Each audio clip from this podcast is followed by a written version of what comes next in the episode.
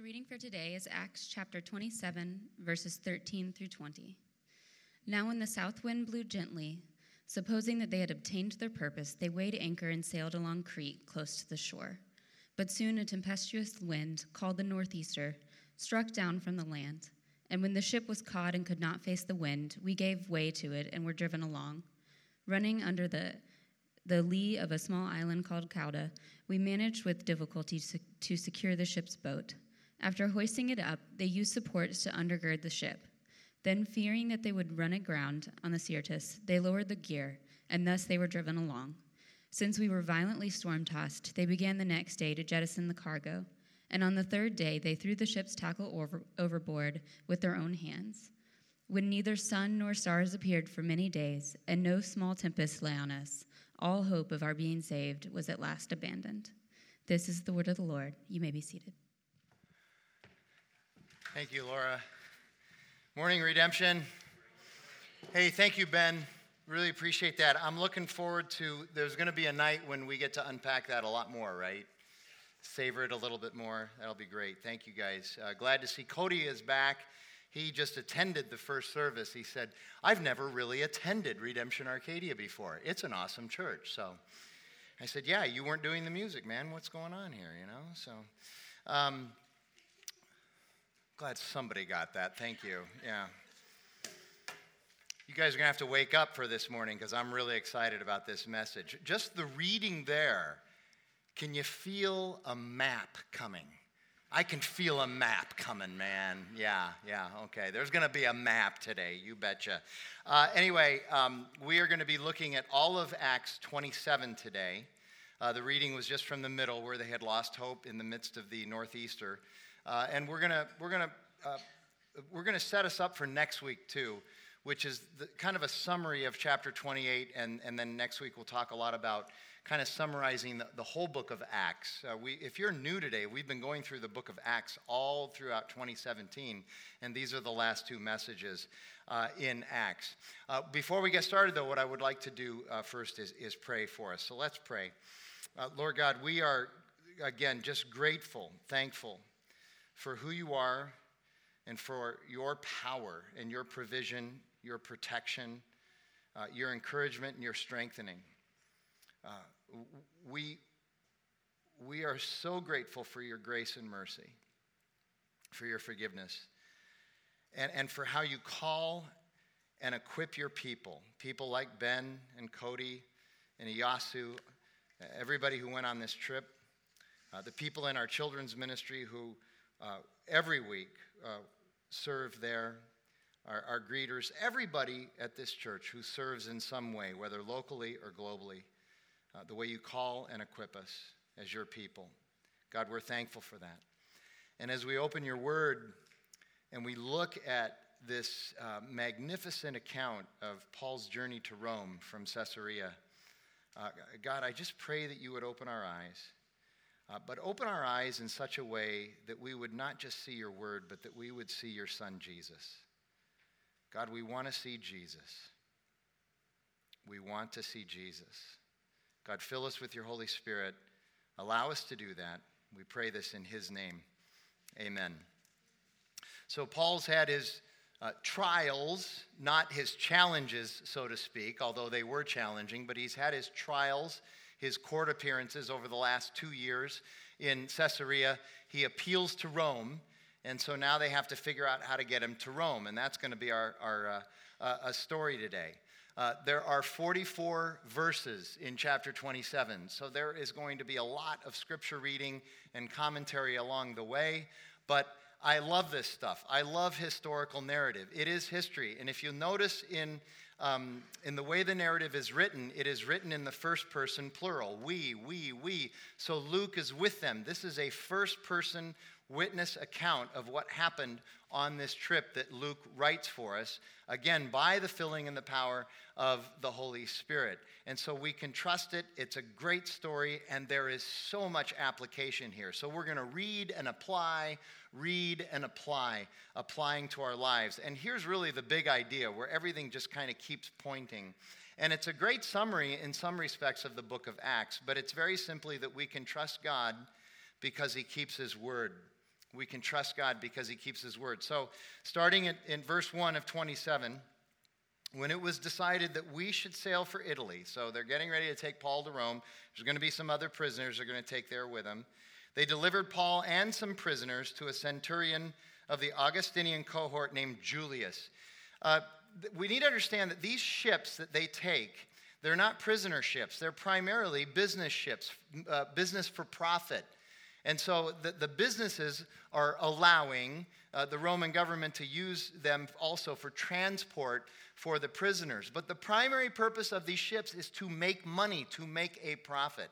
And it's interesting to watch as this unfolds what happens to this idea of the profitability of this particular ship that Paul is on. And embarking in a ship of Adramyttium, um, this is really interesting too, because Adra- uh, Adramyttium, that word literally means it's, it was the name of the harbor where they would set sail from. It was the name of the harbor. Now, think about this. Uh, the name means court of death. Who would name a harbor? Have you ever been to Dana Point, that beautiful harbor there? Yeah, that's the harbor of death. No, it's not. It's Dana Point. But they named it the, the harbor of uh, the court of death. And, and I think there's some, you know, there is some irony there. Uh, they thought that they were going to die on this ship. We'll see in the end that everything turns out okay, sort of in the end. Uh, anyway, this ship, which was about to sail to the ports along the coast of Asia, and we put out to sea, accompanied by Aristarchus the Macedonian from Thessalonica. We had met him earlier, I believe, in chapter 17 of Acts. So it's the same uh, Aristarchus. Also, understand that this voyage to Rome is a long trip. And so uh, it's, it, it's not like they could just find a ship and go straight to Rome, direct to Rome. They had to sort of piecemeal it together. If you're a little bit older like me, you might remember in the earlier days of Southwest Airlines, that's kind of what it was like flying Southwest Airlines. You had to, you had to kind of, if you wanted to go to Nashville, you had to kind of piece it together. Uh, today, you fly Southwest direct into Nashville. It's wonderful. But, but back in the day, you had to make a couple of stops and change planes once in order to get to Nashville. That's what they had to do. So they were, they were sailing on an early version of Southwest Airlines. And so they're with Aristarchus, and, and um, the next day we put in at Sidon, and Julius treated Paul kindly and gave him leave to go to his friends and be cared for. He said, you Go ahead, go visit your friend. It was amazing. He, if Paul just wanders off, Julius gets executed by the Roman government. But this is how much he trusts uh, Paul. Paul knew his mission, and apparently he had somehow gotten Julius to believe this that he w- had to stand in front of Caesar. He was going to see uh, Caesar. And putting out to sea from there, we sailed under the lee of Cyprus. That big island in the northeast corner of the Mediterranean is Cyprus. And you might think you'd go south of Cyprus in order to start heading for Rome. Uh, when, when, when you see that language, I, I, don't know anything about boats, okay? So I had to study all of this ship, uh, all this stuff. But it, it, I didn't say that. That's not what I said. I said ship. Play back the tape for us. That's awesome. That's the one that's going to be on YouTube. Horacio just had to leave. He's laughing so hard. That's awesome. That is that is uh, absolutely amazing. I feel like we need to go and pray in the Psalms for a while right now. You know. I don't understand anything about these ships. Okay.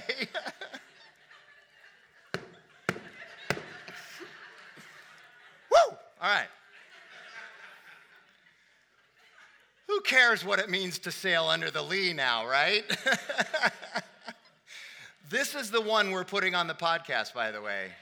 You can take, yeah, t- all right, thank you, Daniel. So, um, under the lee means under the protection of. So they sailed actually north of Cyprus uh, in order to, the winds were already getting strong in order to be protected by, hopefully by the land of Cyprus because the winds were starting to get strong. In the winter in the Mediterranean, you don't want to be on the water in the Mediterranean in the winter. And in fact, in the first century, they just had no sail season for about four months where you couldn't even sail on the Mediterranean because it was just too dangerous. There, wasn't that worth all of that to be able to hear about under the lee? So it's under the protection of, of whatever, whatever that is. Of Cyprus, because the winds were against us and they were getting close to that no sail season. And when we had sailed across the open sea along the coast of Cilicia and Pamphylia, we came to Myra of Lycia. There, the centurion found a ship of Alexandria sailing for Italy and put us on board. So now they're, ship, uh, they're, they're changing into shifting. All of these SH words are just really messing me up this morning. Um, they're shifting to a larger ship that can handle the, the, the, longer jaunt and the open waters of the Mediterranean. This is a ship of Alexandria. And we find out later in the text that there were 276 people on. This is a big ship. The ship could hold almost 300 people. And it's from Alexandria, which is North Africa. So you know that since it's from North Africa, it can handle just about anything, in theory anyway, out in the uh, open waters. So they found this bigger ship. They got on board.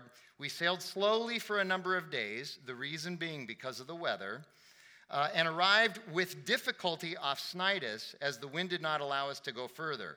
We sailed under the lee of Crete off Salaminae. Coasting along it, with difficulty, we came to a place called Fair Havens, near which was the city of Lasea. So they're moving very, very slowly, and the weather and the sea are getting very difficult. Uh, we're going to find out from Paul in this next paragraph that, that it was getting close to wintertime. Paul didn't think they should even uh, go on. Uh, what we also don't necessarily pick up from the text in our context is that as people in their context are reading this, this text, they are seeing the clues that they're already pretty much off course. They're, they're not going exactly the most efficient way to Rome. They're already in a, a little bit of trouble. And now Paul sets us up for this little I told you so that happens actually a little bit later in the text.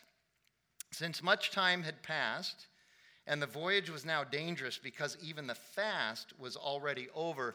The fast he's referring to is the Day of Atonement, which is the latest uh, Jewish holy day in the fall. So Paul's giving us, uh, Luke is giving us a calendar reference there to let us know that it's wintertime. We shouldn't be sailing. Uh, and, and this is going to become a point of contention in this, in this narrative. So the fast was already over. So Paul goes to them and he says, he goes to the captain and to the sailors. These are people who do this for a living. Paul, the rabbi, the theologian, little Jewish guy, goes to them and says, Sirs, I perceive that the voyage will not be with, uh, will be with injury and much loss, not only to the cargo and the ship, but also to our lives. So he's going and they're looking at goes, oh, yeah, the maritime expert, Paul the Apostle. Okay, we're going to listen to what you, you slept at a Holiday Inn Express last night, obviously, so you know what you're talking about now. So they go, ah, thanks for your advice. Now, hang on. We do know at this time, Paul has already written 1st and 2nd Corinthians, and in 2nd Corinthians, he says he's been shipwrecked three different times during his ministry. So maybe he does know a little bit about this stuff. Also, Paul's connected to God. He's filled with the Holy Spirit. He's doing what the Spirit is calling and directing him to do. So he might have an inside line uh, in regard to that as well. But the centurion paid no attention, paid more, I'm sorry, more attention to the pilot and to the owner of the ship than to, to what Paul said. And because this, I love this, because the harbor was not suitable to spend the winter in, they're looking around at Fair Havens going, Really? We got to spend four months? No, and we're not going to do this. There's a place on the other side, just 50 miles away, called Phoenix, ironically enough. That's a really cool place. We're going to try and get there. So, on the chance that somehow they could reach Phoenix, a harbor of Crete, facing both southwest and northwest, and spend the winter there.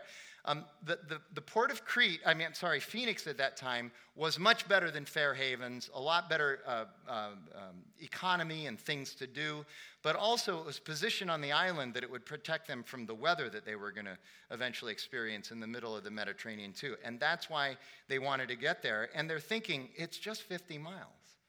We, we can easily make that, especially on this much larger ship. Now, there is some tension here that I want to point out that I think is important for us to maybe try to grasp.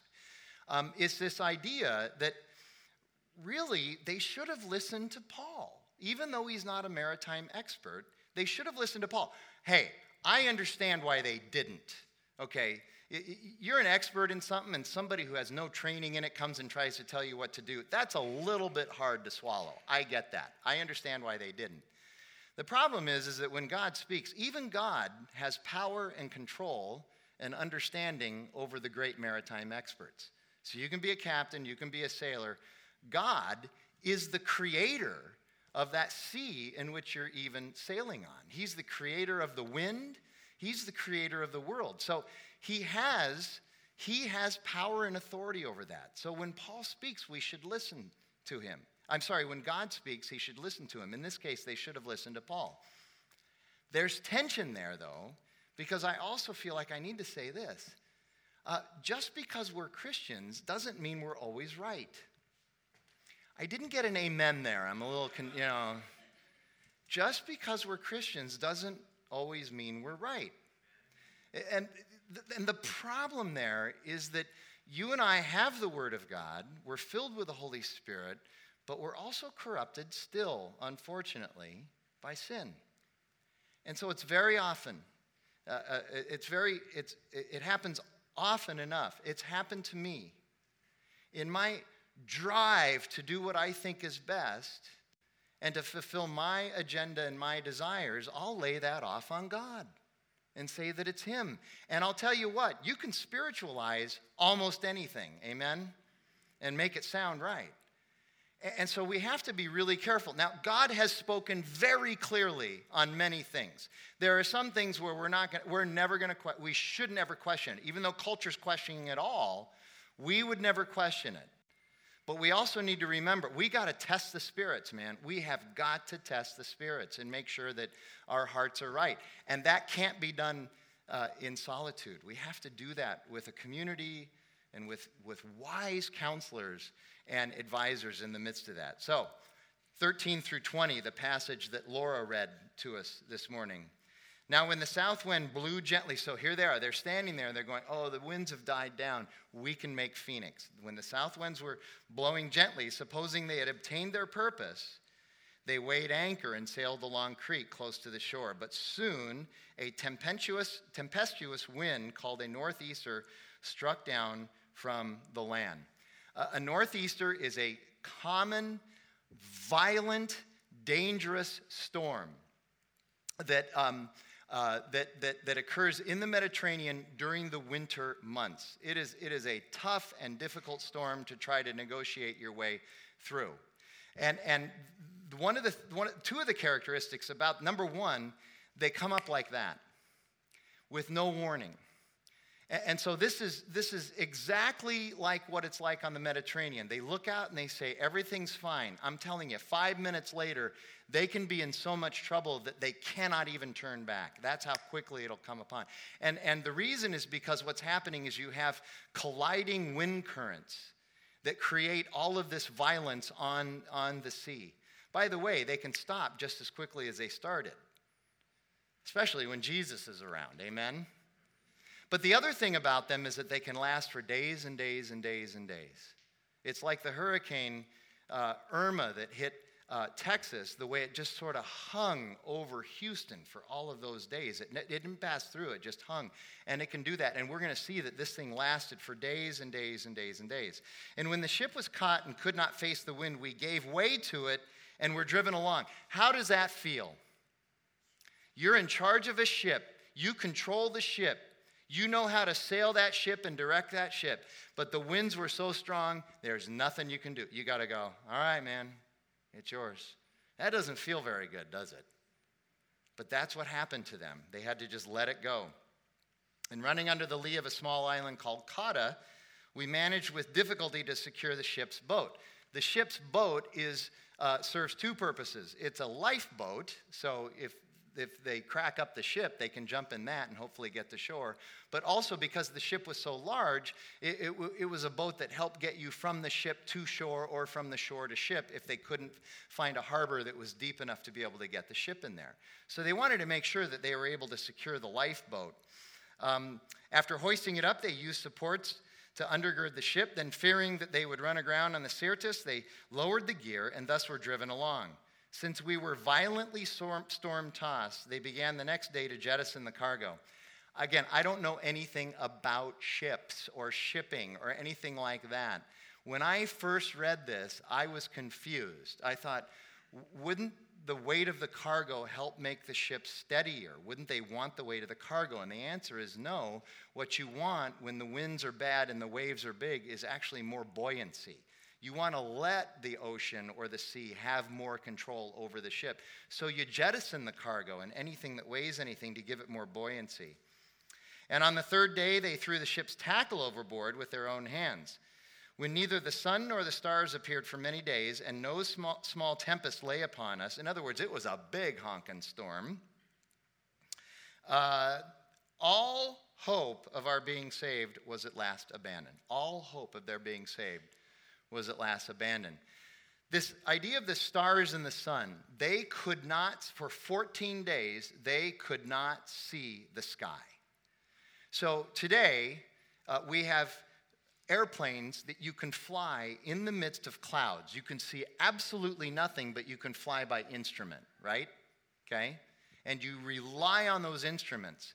Uh, for people who were navigating ships in the first century, their instruments were, were, were, they were in the sky the sun, the stars, the moon. That's how they knew how to get places and where they were going. They couldn't see anything. They had no idea whatsoever where they were. So they were flying without instruments and had no idea. So you look at the map now. If you can find the one that's the map, there you go. So they start down here, they sail to Sidon, they go up here under the lee of Cyprus, they go here to Myra, they change ships. This is now the ship from Alexandria. There's, by the way, there's Alexandria down there. So they change ships to, uh, to the Alexandrian ship. They get down here, and this is where they're in Fair Havens and they're saying, We want to just get here to Phoenix. That's all we want to do. And this is what happens to them. This is the 14 days. This is 700 miles. This is 50 miles right here. They had no idea where they were. And actually, think about where they could have been. Uh, God really helped them out to, to, to, get here. By the way, there's Sicily. That's where Vito Corleone is from. That's an important detail, too. So, if you're a Godfather fan. Um, it, it, so it, it's really interesting. They have lost hope. And that's where we left the reading. And I wanted it to be left there. But this is now where Paul steps up. Think about it. They're starting to lose their cargo. They're starting to lose all the business purposes, all the worldly purposes, all the marketing purposes for which the, for which the ship existed. And now Paul steps up and he begins to show his leadership. And understand, verse 21, he says, you should have listened to me. He's not saying, I told you so. He's not. What he's doing is he's saying, You should have listened to me. Now you really need to listen to me. I established my credibility, right? Now you really need to listen to me. And listen to what uh, he says. So 21 through 26. Since they had been without food for a long time, Paul stood up among them and said, Men, you should have listened to me and not set sail from Crete and incurred this injury and loss. Yet, now, I urge you to take heart. Uh, literally, what that means is have courage and place your hope not in a worldly hope, but in a hope that delivers.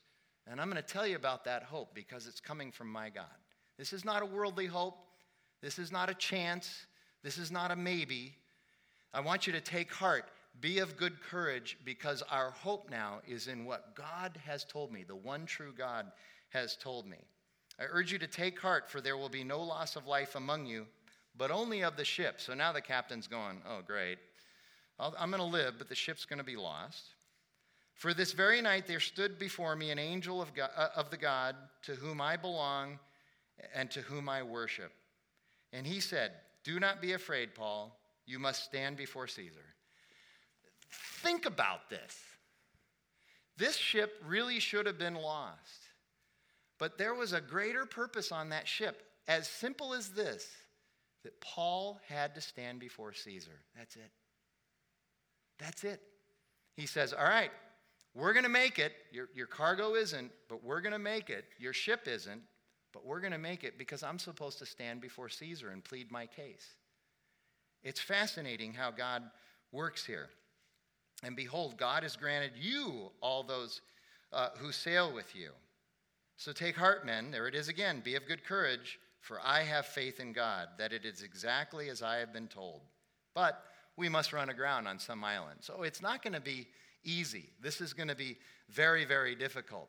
So Paul establishes his credibility. He's not lording this over them. And then he's saying, I have a hope that we know will deliver us. It is the faithful and trustworthy promise of my God and my Savior, the message delivered by his angels. And we can trust that. We can trust God because he's trustworthy. It's interesting, he mentions this in here. We talk about how Jesus is our Lord and Savior. Uh, the vast majority of it, we love that Savior part. But some of us struggle with that Lord part, don't we? We're glad that we're going to be delivered. But we struggle with that idea that in the meantime, we need to submit to Him and listen to Him. And here you go, and trust Him. But we can because He is worthy of our trust. He's faithful to us even when we don't feel like He is. And so we can trust Him. And, and all, all the people on board this ship, other than maybe the other prisoners, they are all going to have a lose everything trip except Paul. Paul's the only one who's going to gain anything out of this trip. And remember, this is a business ship. Yet, Paul, for his purpose, because it's God's purpose, is going to be fulfilled. And I know you and I have had life situations that have been absolutely disastrous. And we have no idea why it's happening. We don't want it to happen. And we question God the whole time that it's happening. We even shake our fists and get angry with God. We have Psalms where uh, the writers of the Psalms shake their fist at God. Why am I going through this? And yet, for His good and faithful purpose, He leads us through these things. And that's why it's called faith. That word faith in the New Testament is the same word that we translate as trust. It's the same Greek word, faith and trust. Faith and trust. In the Gospel of John, it's the same word that we translate as believe. So faith, trust, believe. Faith, trust, and believe. That's why some of us might remember we used to sing an old hymn called Trust and Obey. Anybody remember that hymn? Trust and obey. For there's no other way to be happy in Jesus than to trust and obey. We don't sing that hymn anymore. Trust and obey, those are, those are tough words, especially that obey one in our context. I was reading last spring a wonderful book by Rick Lawrence who talks about um, he talks about the good and holy character of God, but he also talks about how God is shrewd. I, rem- I don't know if you remember, but in, in, at the end of May, I actually preached a message on this idea of shrewdness. It's a hard word for us as Christians. Should we be shrewd? Doesn't that sound, doesn't that kind of sound like sneaky or tricky or whatever? But God is shrewd. Uh, Rick named his uh, book that he wrote, very clever title. It's just called Shrewd. It's very good. But in the midst of the book, he, he started talking at great length about the need to be able to trust God and why we should trust Him. And, and, he, and he relates this dream, this almost a nightmare that he has in the experience. And it's kind of a long uh, passage, but I want to read it to you because I think it, it embodies what we're trying to talk about here. He says this In my dream, I was on a raging river. I was being pulled down a whitewater rapid that was thrashing and torrential. And I was thinking, I am about to die. I was aware of being full of fear. In my thrashing about, trying to stay afloat, my wrist hit something and I grabbed it. It turned out to be a pool ladder, hang, uh, pool ladder handle sticking way out into the river from the bank. Remember, this is a dream, so there's things that aren't, you know, there's non sequiturs in the dream. So, pool ladder handle. So he grabs the pool ladder hang- handle. I pulled myself from the river exhausted. I looked back at the river thinking that was lucky, I would have died. Then I woke up Adrenaline was pulsing through me and my heart was pounding, so I just got up 3:30 in the morning and I prayed. While I was praying, I heard by faith the Spirit speak into my spirit. What did you think of the dream? And I answered, It was fortunate the ladder handle was there and I was able to get out and save my life. God spoke to me again right then. What if I told you the river is me? What if I told you the river is me? That stunned me at first. And then I said, God, if the river is you, I want all of you. I am willing and will jump back in. Bring it on. I will trust you for wherever you take me and however you get me there. I am going to trust you and enjoy the ride. And so I jump back into the river. That's trust because God keeps his word, he's trustworthy. Later in that chapter, Lawrence adds this. He says, You and I are all kindreds with the Israelites. You know, the Israelites are in Egypt, they were in slavery under oppression, they're begging God to be released from Egypt. So Moses leads them out into the wilderness, and they're out in the wilderness for like what, 15 minutes, and what happens? They start whining and complaining. They want to go back and I, there's no cucumbers out here. Apparently, they were Arcadians, you know, they're vegetarians, you know. No cucumbers out here, no leeks. I want to go back and I, I'm okay being in bondage. So they begged for the familiar bondage of their Egyptian masters over the unpredictable freedom offered by their Creator. You know what our problem is? My problem is? I look at what I think is bondage, which is God's love and mercy and joy, and I, and I see bondage. And I, and I, I kind of push back against that because I want freedom. I want to be able to do whatever I want. And I mistake freedom for bondage and bondage for freedom. What does Paul say in 1st and 2nd Corinthians? He says, The love of Christ constrains us. Oh, I don't want to be constrained. Yeah, we do, because that's where genuine freedom is. It's the freedom to live with God and to do what He calls us to do and to be filled with His Spirit. That's the beauty of our relationship with God. We are constantly mistaking bondage for freedom and freedom for bondage. Paul says, by the way, there's good news and bad news. We're going to survive, but the ship isn't verses 27 through 33. When the 14th night had come, here you go 14 days and nights of this on a ship that they don't know where they are and they can't try. How many of you have been on a commercial airline flight? You're not real good with turbulence. I'm kind of nervous about turbulence. And it's, and it's bumpy, you know. It's 15 minutes, and you're like, this feels like three days, okay? They did this for 14 days. Can you imagine that?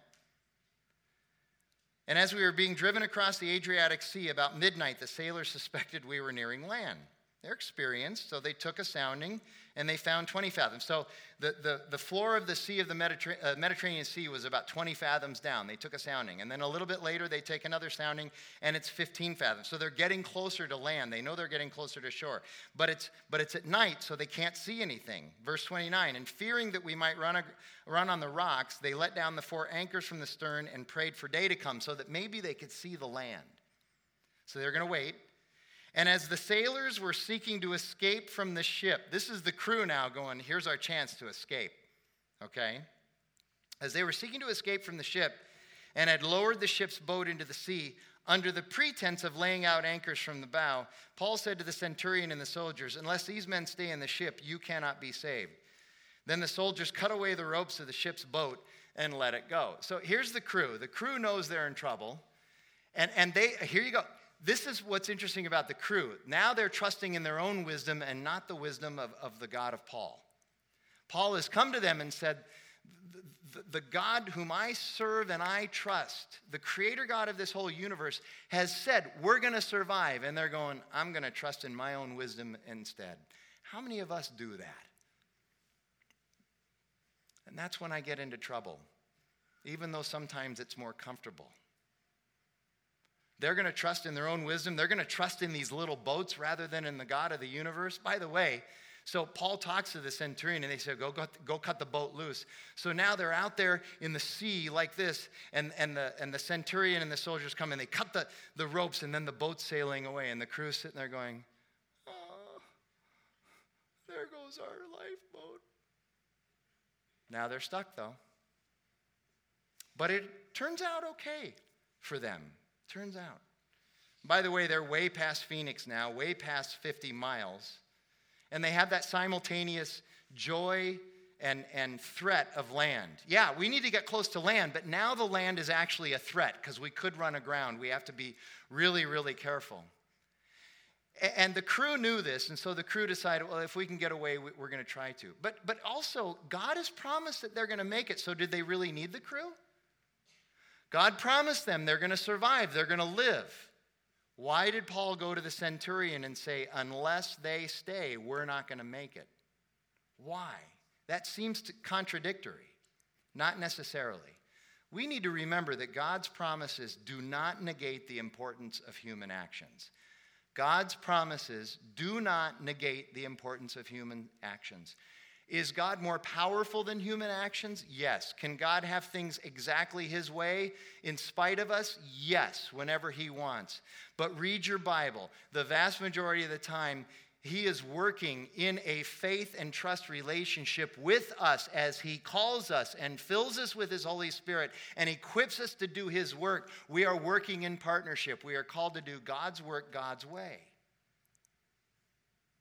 And so God's promises work with the trust and obedience of humans. Trust and obey, for there's no other way. 33 through 38. And as the day was about to dawn, Paul urged them all to take some food, saying, Today is the 14th day. You've continued in suspense without food, having taken nothing. Therefore, I urge you to take some food, for it will give you strength. For not, one, uh, not a hair is to perish from the head of any of you. And when he had said these things, he took bread and giving thanks to God in the presence of, of all, he broke it and began to eat. Then they were all encouraged and ate some food themselves. We were in all 276 persons on the ship. And when they had eaten enough, they lightened the ship, throwing out the wheat into the. So they had saved the wheat, now they're throwing the wheat out. Now everything is off the ship except the people. And again, the closer they get to land, the, the higher they need to ride on the water. They need more buoyancy, so they need less weight on, on the ship because there might be rocks that they can't see just under the surface of the water, or a reef, which is actually where they ended up um, hitting. So you see, again, Paul seizes the moment, and in the midst of it, he again witnesses uh, to the gospel and to God in the midst of the calamity. I will tell you some of the best testimonies I have ever heard from God's people from followers of Christ have not been in bad times, but have been in the worst times. Uh, as a pastor, uh, I've walked with many people through uh, not just the valley of the shadow of death, but the actual death experience itself with many, many people. Sitting at their bedside for sometimes weeks or months. And some of the greatest testimonies of, of faith have come in those times. Uh, back at the, the, church I led for a while, um, maybe 15 years ago, I had a good friend named Larry Hampton. Uh, at the time, he was 62, and th- this guy apparently had a really high threshold for pain. Um, he, he started feeling pain in his chest and his back and, and, and stuff, and, but he just kept, kept working, kept shrugging it off. And, and finally, he and his wife Janet one day were, were getting ready to go up to Payson for the weekend, and they were loading the car. And he sat down in the living room at one point, and Janet thought, where, where, did Larry go? So she goes in, and, and he just looks at her. He says, I, I, can't, I can't move. I can't go. I'm not going to be able to go. And I'm in so much pain that I think I really need to go to the hospital. So she got him into the car and took him to the hospital. A couple days later, they gave him the news. They said, first of all, we don't know how you waited this long to come in. You must have a really high tolerance for pain, but your entire body is racked with cancer, and you're going to live maybe another month. He lived about five weeks. And, and, and sitting with him at his bedside, you would, 62, successful guy, wonderful family, you'd think there'd be some bitterness and resentment in the midst of that. And the whole time I'm sitting with him, and other people said the same thing, all he did was just talk about the faithfulness of God and how he was blessed and what a great life he lived. It, it was, it, was, it was just amazing the testimony. It, five years ago, um, we were looking around and, and realized we didn't have a deacon board, and none of the redemption churches had a deacon board. And we thought we should probably have a deacon board. And then we started asking ourselves this question um, Redemption, uh, Redemption Arcadia five years ago, very similar to it is today. Demographically, we were young and healthy. That's kind of what we are today. We took that survey recently, which someday we'll report the results to you, but um, 54% of the adults who attend here are between the ages of 25 and 34. This is a young church, okay? And, and so we're looking around, we're going, we should probably have a deacon board. And people are saying, but nobody, nobody's ever in the hospital, nobody dies. I've done like four funerals in six years here. I used to, I used to do 10 funerals a year at my last church. I do a lot of weddings, though. That's, that's cool. Um, what, do we, what do we need a deacon board for? We got to be ready. We got to be ready because eventually we will need it. People are going to go into the hospital. We're going to have funerals. Things are going to happen. And so we started assembling the deacon board, and one of the women that we called uh, to the deacon board was a woman named Joyce Campbell. I don't know if any of you were around when she was around. Single woman, 50 years old, just a wonderful woman. We called her onto the deacon board. She was served just with great joy for three months. And then she was diagnosed with terminal cancer. And nine months later, she died. And it was amazing. We created this deacon board for her so that we could walk with her. And she, when she was dying, she used to tell that story and she used to attribute that to the faithfulness of God in her life, that you can trust God. And again, 50 years old, wonderful job, neat lady, not a, not a bitter, resentful bone in her body, just great, great, great testimonies. And, and one last thing about this paragraph before we finish the last paragraph. I know, because I've been around, this scene here where Paul breaks the bread and eats, some people can kind of juice that up to look like a recreation of the Lord's Supper. It really isn't. He didn't serve communion there. What we need to remember, we, we don't understand this probably because of the context we live in, but what we need to remember is that every meal pretty much was bread. That's what they ate. Practically every meal. So it wasn't like, I'm going to find some bread. So, we, no, that's what they ate. In fact, a common breakfast in the first century, as I've read, was that you would take a piece of bread and dip it in wine as you're walking out the door to work. So it's kind of like, you know, toast and jelly. Um, but that, that's what they would eat. And then they have bread for lunch, and then they would have sort of a bread loaf for dinner, I guess. I don't know, a form of meatloaf or something. But that's what they ate. And it was common for people to give thanks to their God. Whatever it was that they worshiped, their God. So that was common too. And Paul is giving thanks to his God, the one true God, because Jesus has proven worthy of his trust. So, verses 39 through 44, the shipwreck. Now, when it was day, they did not recognize the land, but, noticed, but they noticed a bay with a beach on which they planned, if possible, to run the ship ashore. So they cast off the anchors and left them at sea. So now that's it. This is it. Whatever happens, happens. At the same time, loosening the ropes that tied the rudders, then hoisting the foresail to the wind, they made for the beach. But striking a reef, they ran the vessel aground. The bow struck and remained uh, immovable, and the stern was being broken up by the surf.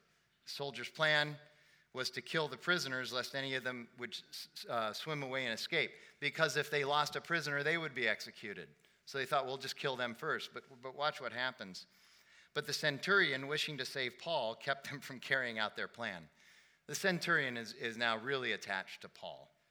So he says, Don't kill the prisoners. Instead, he ordered those who could swim to jump overboard first and make for the land, and, and, and the rest on, on planks or on pieces of the ship if you can't swim. And so it was that all 276 were brought to safety. Everything on the ship was destroyed except the gospel and its proclamation. It's the only thing that survived. And, and, and it's not that work and business are bad. I am not saying that. It's good. God created us for work, God created us for the marketplace, but it's also temporal. It's not the ultimate thing, it's not the most important thing. And this turns out well, right? It's a happy ending. Come on, show me your happy ending faces. Okay. This is kind of interesting.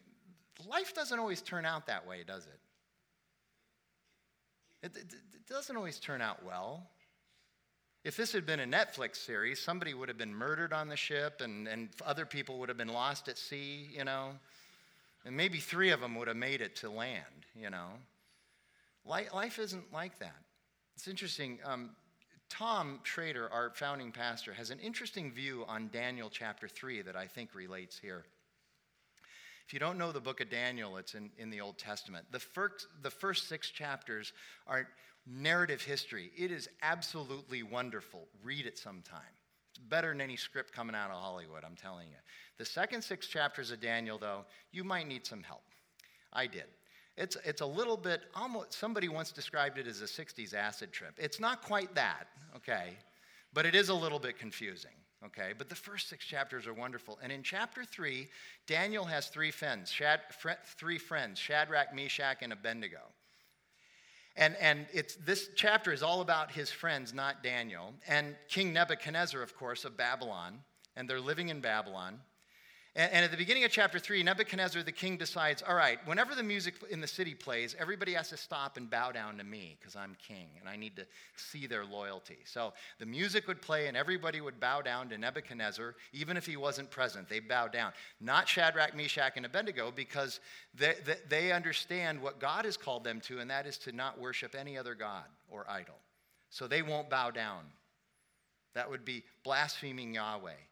So word gets back to Nebuchadnezzar. He says, You bring those three guys here. And he's really angry. And they stand before Nebuchadnezzar and he gives them another chance. He says, Look, I got a guy with a zither and, and, a, and a cymbal here, and they're going to play some music for you. And when that music plays, you need to bow down. And if you don't, see that furnace over there? I got this furnace over here to help me execute people I don't like. You're going to get thrown into that furnace and you're going to be burned up. And here it is in, in, in, in verse 17. Here's what they say to, to, to Nebuchadnezzar they say, Nebuchadnezzar, our God is able to save us from this furnace, O king. Our God is able to save us. And we go, yeah, yeah. But really, verse 18 is the key. Verse 18 is where they say what?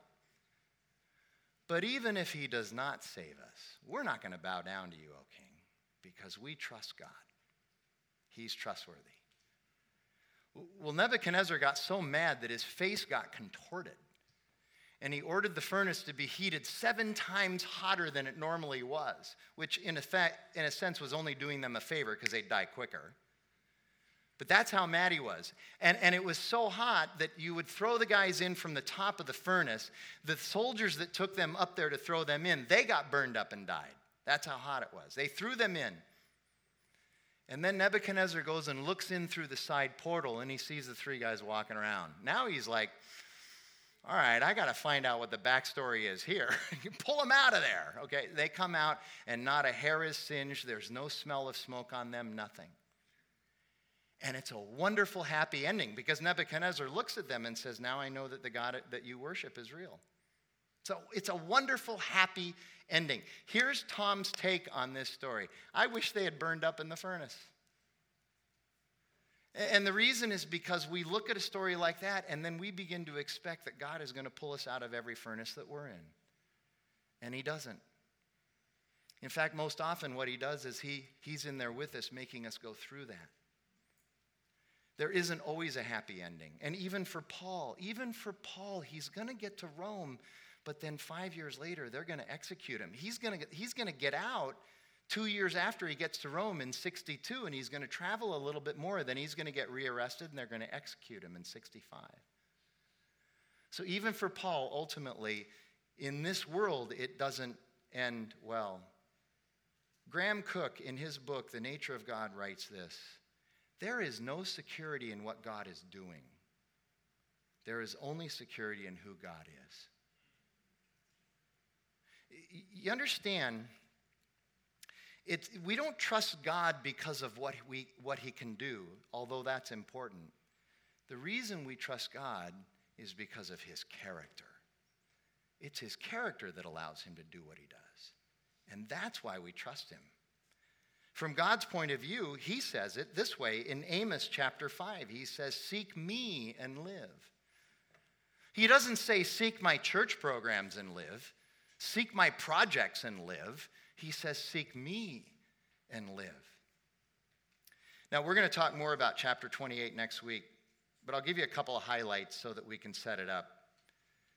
Malta is 700 miles west of their intended destination, like I mentioned. And they get to Malta, and, and in the first 10, chap, uh, 10 verses of chapter 28, there's this story of, of uh, Paul reaches into some wood, and there's a famous snake that inhabits Malta. They call it a viper. It's very dangerous, very poisonous. And, and apparently, one of these vipers clamps onto Paul's hand. And these vipers if, of Malta, once they clamp on, you can't get rid of them and they kill you. The poison kills you. And the minute this happens to Paul, everybody who was on the ship, they see him now, he's got this viper there, and they know the viper, and they're going, okay, He's dead. And so here's what they all said. Here's what they all said. They said, Ah, see, Paul is a murderer. He is guilty of these charges. God's getting him. God got the snake to bite him. And then what happens? Paul shakes the snake off. Oh, that's never happened before. Okay. And Paul lives. So two days later, now what are they? The same people who are saying he's a murderer, now what are they saying about Paul? He's a God. He's a God. This is not the first time in Acts that people thought he was a God. So, here you go. Human beings are fickle. We're fickle. Our hearts are fickle. One day it's this, the next day it's that. One day we love the Cardinals, and then the next Sunday, mm. but in the important stuff too.